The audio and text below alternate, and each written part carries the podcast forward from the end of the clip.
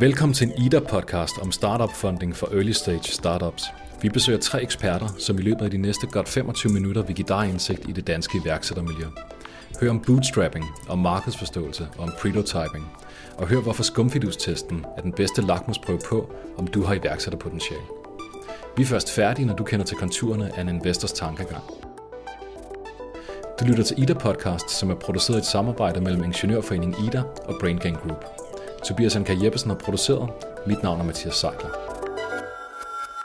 I denne udgave taler jeg med Nikolaj Højer Nielsen, som er investor og iværksætter. Jeg taler med Jan Rosenbom, partner i Keystones, og så taler jeg med Jakob Svagin, som er forretningsudvikler i Cubis. Her har du Jakob. Jakob, du siger, at iværksætteri er en kontaktsport. Ja. Hvor er de her touchpoints med omverdenen? Hvad er, hvilke kontakter er de væsentligste i den her kontaktsport? Jamen, ordet kontaktsport handler også om en indstilling til tingene. At iværksætteri er noget med at gå ud og røre ved verden, og gøre noget ved verden, og forandre verden. Det er ikke en akademisk disciplin, hvor man sidder med tykke bøger og læser sig frem til et øh, facit. Øhm, og kontaktpunkterne handler selvfølgelig om øh, de folk, som skal øh, levere input til ens virksomhed. Det vil sige investorer, det vil sige leverandører, det vil sige de folk, man skal overbevise om, at de skal tage med på den her fantastiske rejse.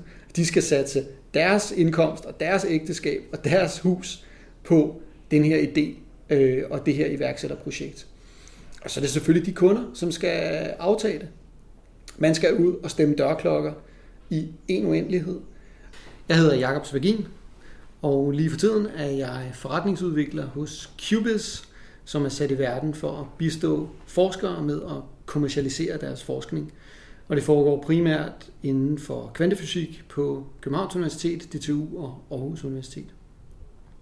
Og før det har jeg arbejdet i omkring 10 år med øh, forskellige øh, startup-projekter. Først som medlem af et øh, startup-projekt, som øh, startede herude på DTU, øh, hvor vi skulle lave miljøteknologi til biler, sælge det til øh, biler, øh, bilfabrikker i hele verden, gøre verden til et renere og bedre sted. Og sidenhen som leder af et acceleratorprogram for startups, hvor vi igennem de sidste tre år har rådgivet ca. 60 teknologivirksomheder om, hvordan man kommer bedst muligt fra start. Og oprindeligt er jeg uddannet fysiker inden fra Københavns Universitet.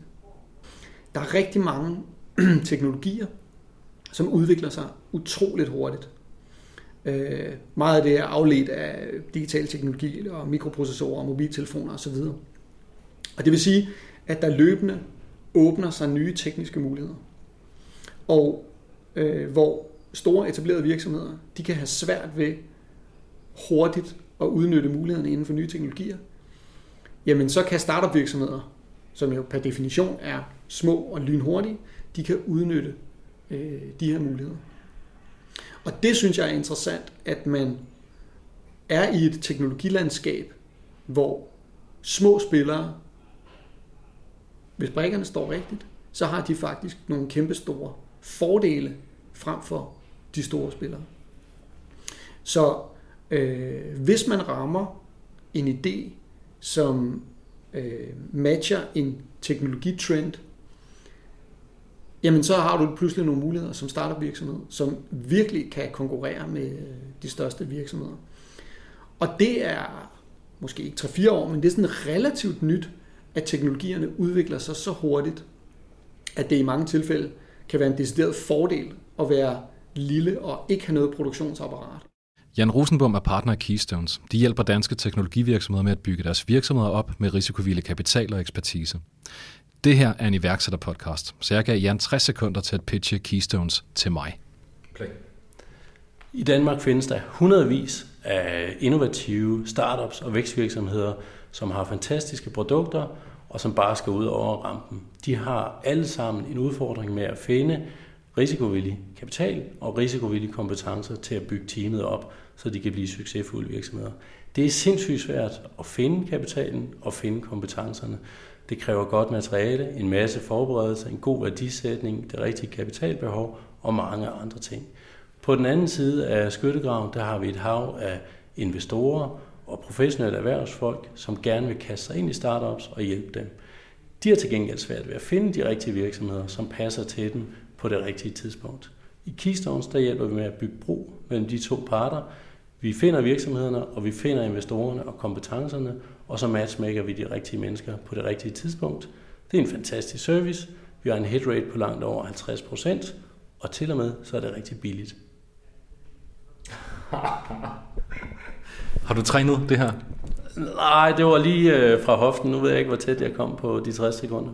Jamen, du ramte et minut. Du stoppede på, på et minut. På 60 sekunder. Det må være fair nok, så. Jeg er jo mest øh, vant til at, at piske det over for andre.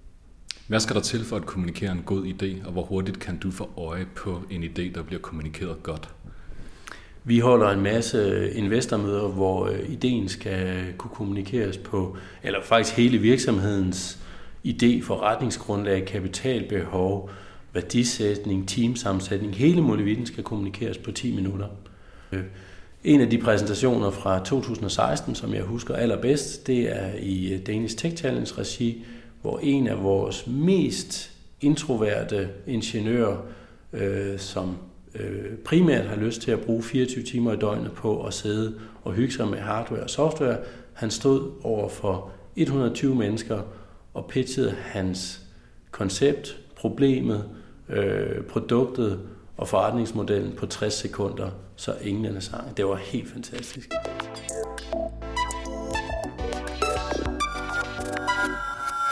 Vi skal videre til Nikolaj Højer Nielsen. Jeg hedder Nikolaj Højer Nielsen, og øh, jeg er vel det, man kalder en iværksætter, som når man har været iværksætter noget tid og har haft en lille smule succes og været med i mange virksomheder, så begynder det der med at investere i andres virksomheder også at være meget naturligt. Så jeg har været en glidende overgang fra at være primært iværksætter til at være primært investor. Og når jeg siger primært, så er det selvfølgelig, fordi det er ikke helt så sort-hvidt, når det er. Fordi så nogle gange så starter man sin egen virksomhed alligevel. Og, men, men det jeg primært går og gør, det er at øh, møde unge eller iværksættere, gerne teknologibaserede startups, og investere tid og penge i dem. Og du vil skrive en bog, der hedder The Startup Funding Book. Hvad er det, den handler om? Den handler, jamen jeg er jo ikke så kreativ, så den øh, bogen hedder, hedder det, den handler om. Det handler om, hvordan man får penge til sit startup. Og det er jo baseret på alle de fejl, jeg selv har gjort. Fordi når man skal have penge til sit startup, eller finansiering til sit startup, så øh, er det typisk noget, man ikke har gjort før. Det svarer til, at du bygger et hus, ikke? og du har aldrig bygget et hus før. Og det vil så sige, at jeg har lavet alle de fejl, og jeg ved, at alle andre startups laver alle de fejl. Så jeg har i bund og grund prøvet at summere alle de fejl op, jeg kender og har lavet, og sagt, det er du, du ikke skal gøre. Vi skal ned i materien, for hvordan er det, man som iværksætter kommer bedst muligt fra start? Jakob Svagin fortæller. Hvad er de største udfordringer, man sidder med som iværksætter i en early stage startup? Ja, øh... ja hvor, hvor skal man begynde? øh... Typisk så, så, så kigger man ligesom på tre fundamentale dimensioner i en startup. Produkt, marked, team. Og der, der, kan, man, øh, der kan man sagtens finde øh, meget store udfordringer inden for alle de tre. Hvordan får man etableret et team, som troværdigt kan eksekvere de store planer? Hvordan finder man et marked? Altså hvordan kommer man ud og får fat i de første kunder, som har lyst til at betale for ens produkt? Øh, og hvordan får man udviklet et produkt, som øh, fungerer og som, som folk også øh, har lyst til at øh, købe? Så selvom man er i den mest teknologifokuserede del af startup-verdenen, så er i min bog hovedrisikoen, den er på markedssiden. Nemlig grundlæggende, er der nogen, der har lyst til at købe det her? Det, det, lyder, det lyder vildt banalt, og det er det bare overhovedet ikke. At komme ud og få øh, en dialog med kunderne, og overbevise dem og overbevise sig selv om, at man har fat i et produkt, som der virkelig er et marked for, som folk har lyst til at købe. Det mener jeg er den altafgørende øh, udfordring. Også i øh, teknologi-startups. Det er rigtig svært at få en ordentlig snak, ordentlig snak med kunderne. Hvis man spørger dem, øh, hvad de har brug for, så siger de én ting, men når man så kommer til det punkt, hvor man kan, skal sælge noget til dem, så har de i virkeligheden ikke lyst til at købe det. Så det, det er en kunst at få reel feedback fra kunderne, før man øh, har et færdigudviklet produkt. Her er de tre herrer enige. Som iværksætter handler det om at få sit produkt ud og leve i en relation til sine potentielle kunder. Ellers risikerer man, at ingeniørhjernen tager over og udvikler produktet op i et hjørne.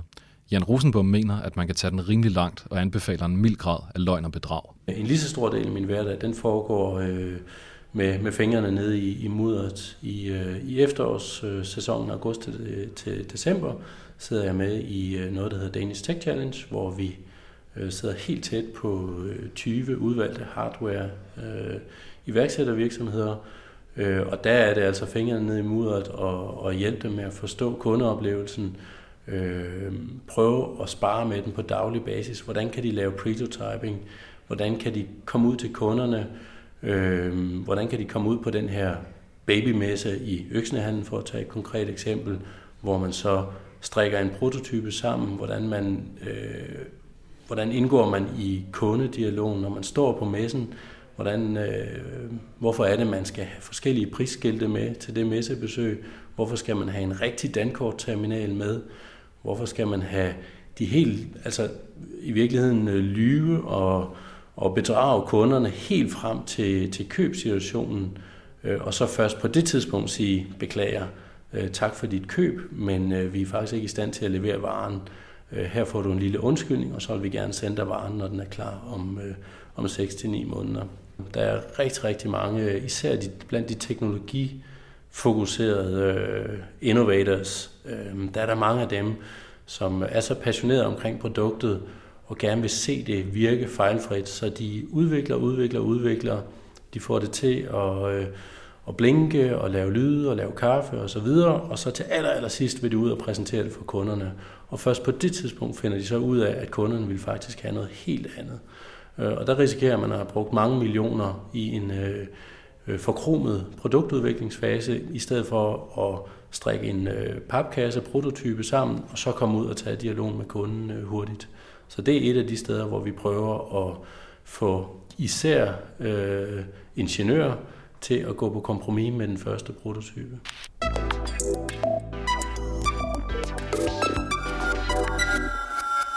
Et er at brænde millioner af i udviklingen af et uafsætteligt produkt, men et af de første skridt er selvfølgelig at få fat på de første midler. Her er Nikolaj Højer Nielsen.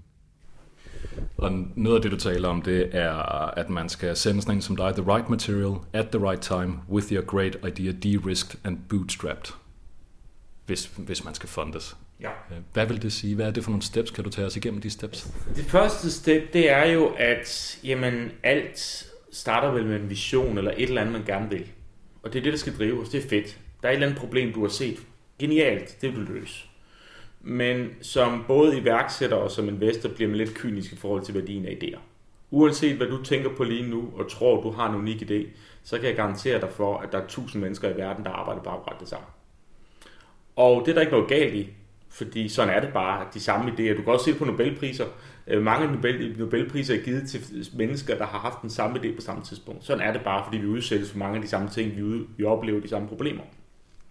Når det er sagt, så skaber det bare et andet udfordring, det er, at værdien af en idé er lige nul.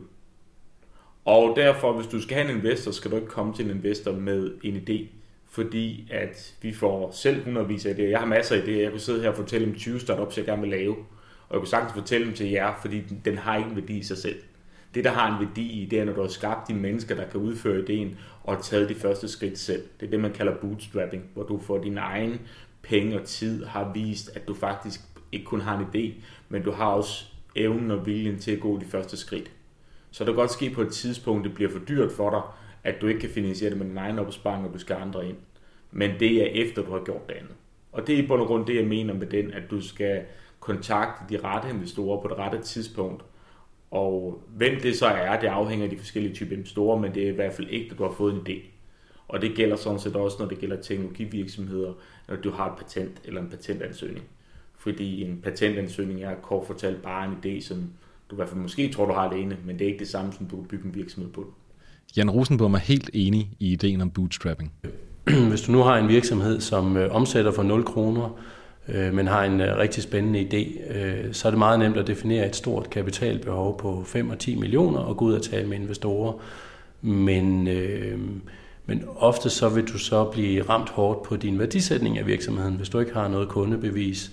Og der kan det ofte bedre betale sig at bootstrappe, det vil sige øh, øh, køre helt øh, lav profil på omkostningerne, lad være med at indgå øh, dyre legemål, lad være med at have dyre øh, lønninger til medarbejdere, øh, firmabiler, øh, fancy udstyr og fancy møbler, men køre øh, så få faste omkostninger som muligt, og så lave variable omkostninger som overhovedet muligt. Det er sådan rå bootstrapping. Får I nogle gange henvendelser fra folk, som der i virkeligheden tror, de har brug for funding, men ikke har det? Ja, det sker ofte. Øh, og der har vi jo en, øh, en øh, bootstrapping tilgang til, øh, til mange af de virksomheder, vi møder. Så, øh, så vi prøver ofte at, at trykke dem lidt på maven om, jamen, er du sikker på, at du har brug for, for 10 millioner kroner, som der står her i din forretningsplan? Hvad skal du bruge de penge til? Øh, vi går ind og vurderer, om vi mener, de har nået langt nok til at efterspørge de, øh, de midler, de er på udkig efter. Øh, jamen er der noget proof of concept, proof of business, øh, er der et stærkt team, så er det overhovedet realistisk for dem at rejse pengene. Så for rigtig mange af de virksomheder, vi møder, der, der ender vi med at tale dem ned i øh, kapitalbehov øh, og, og prøve at, at finde det rigtige leje for dem. Fordi øh, når man skal ud og jagte øh, risikovillig kapital, så gælder det om at prøve at finde den rigtige hylde at være på. Altså Ellers spiller man sin egen tid og investorernes tid.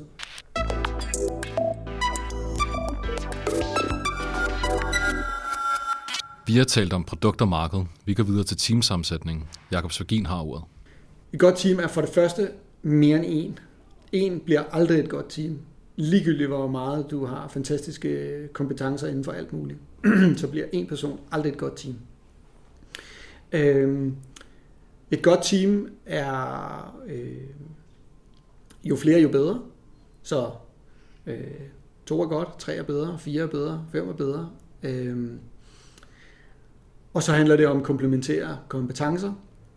Man skal have øh, nogen, der kan teknikken, nogen, der kan bygge fantastiske produkter.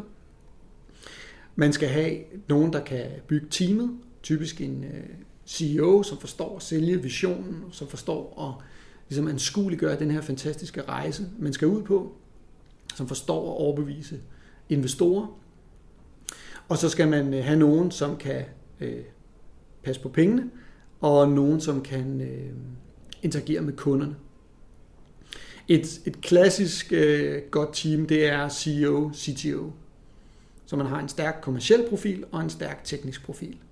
Det virker næsten altid. Det er et rigtig godt sted at starte.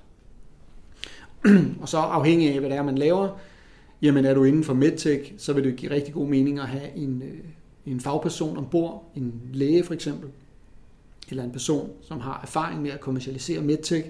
Der er masser af regulatoriske krav, øh, som, som gør den branche rigtig, rigtig vanskelig. Og sådan er der en lang række andre brancher, hvor det kan være en enorm fordel at have nogen med, som kender branchen øh, indenfra. De kan også sidde i bestyrelser eller i advisory boards, men noget branchekendskab, det er en kæmpe fordel. Det virker at have styr på de tre fundamentale ting. Produkt, marked, team.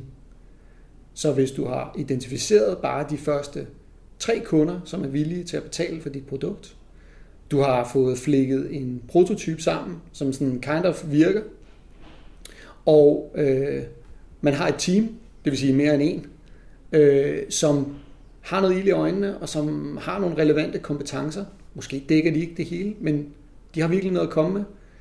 Jamen så er der faktisk øh, rigtig gode muligheder for at tiltrække finansiering.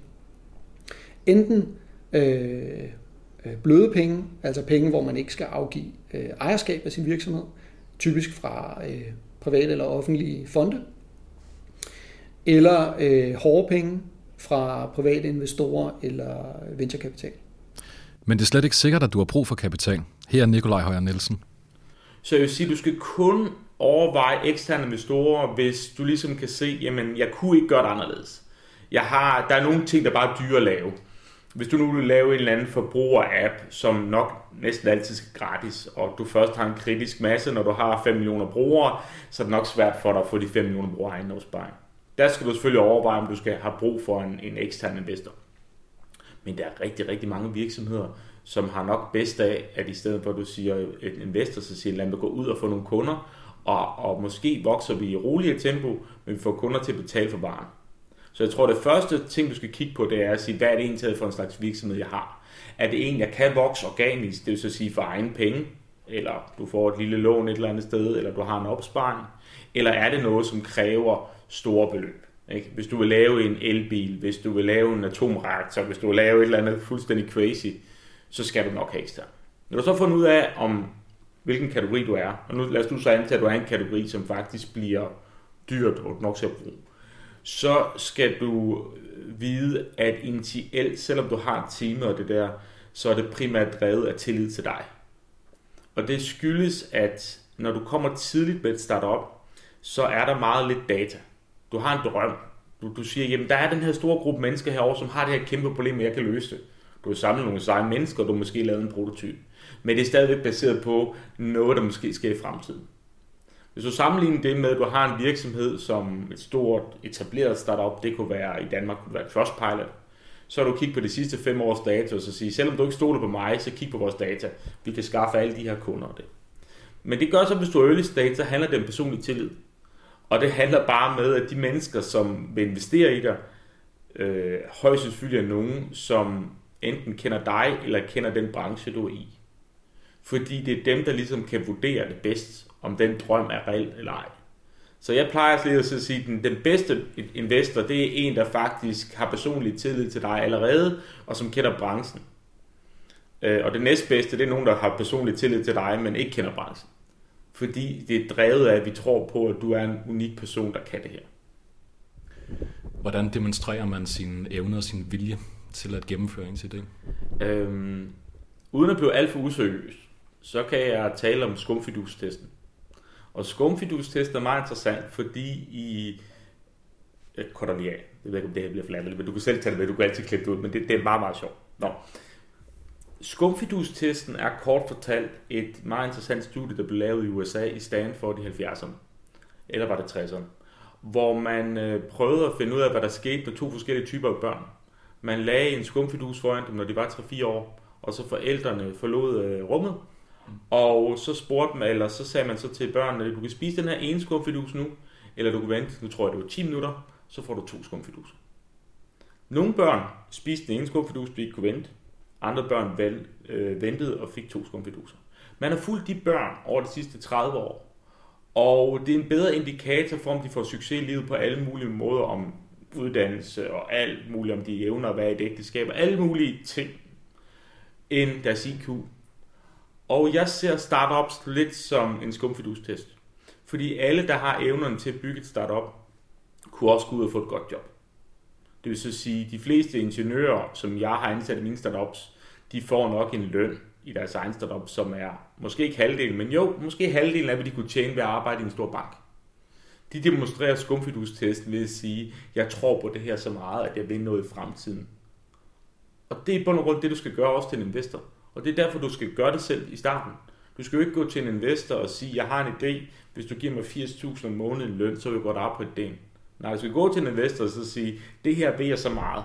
Jeg kunne sagtens gå ud og få det job. Jeg har faktisk sat mit job op og, og gøre det her. Selvfølgelig skal jeg have penge til at overleve og have mit hus og sådan nogle ting. Men det er det her, jeg vil. Og det er i bund og grund sådan kort fortalt det, jeg tror på. At selvfølgelig skal der være nogle formelle kvalifikationer, man har til at kan løse et problem, man gerne vil løse. Men det er primært op i hovedet, det foregår på, om du rent faktisk vil det. Jeg vil ikke sige, at talent er overvurderet, men der er en meget, meget stor del af succes i startup-verdenen, der, der afhænger af en gå på mod og en vilje.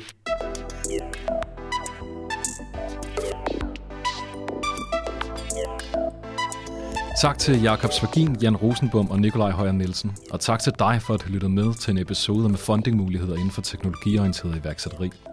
Jeg håber, at du har fået en idé om det, man skal være opmærksom på, hvis man vil skabe de bedste forudsætninger for funding til sin early stage startup. Og om man i et hele taget har brug for funding, og selvfølgelig, hvordan man bliver klar til det. I de show notes, der følger med podcasten, finder du links til mange af de emner, vi har taget op. Her finder du også et link til webinaret for kapital til dit startup, hvor Nikolaj Højer Nielsen har samlet sin bedste råd. Ida Podcast er skabt i et samarbejde mellem Ingeniørforeningen Ida og Brain Gang Group. Tobias Anker Jeppesen har produceret. Mit navn er Mathias Seidler. Lyt med et par minutter endnu for at høre Jan Rosenbom skitsere det økosystem, der understøtter dansk iværksætteri. Det er name dropping. Tak for denne gang.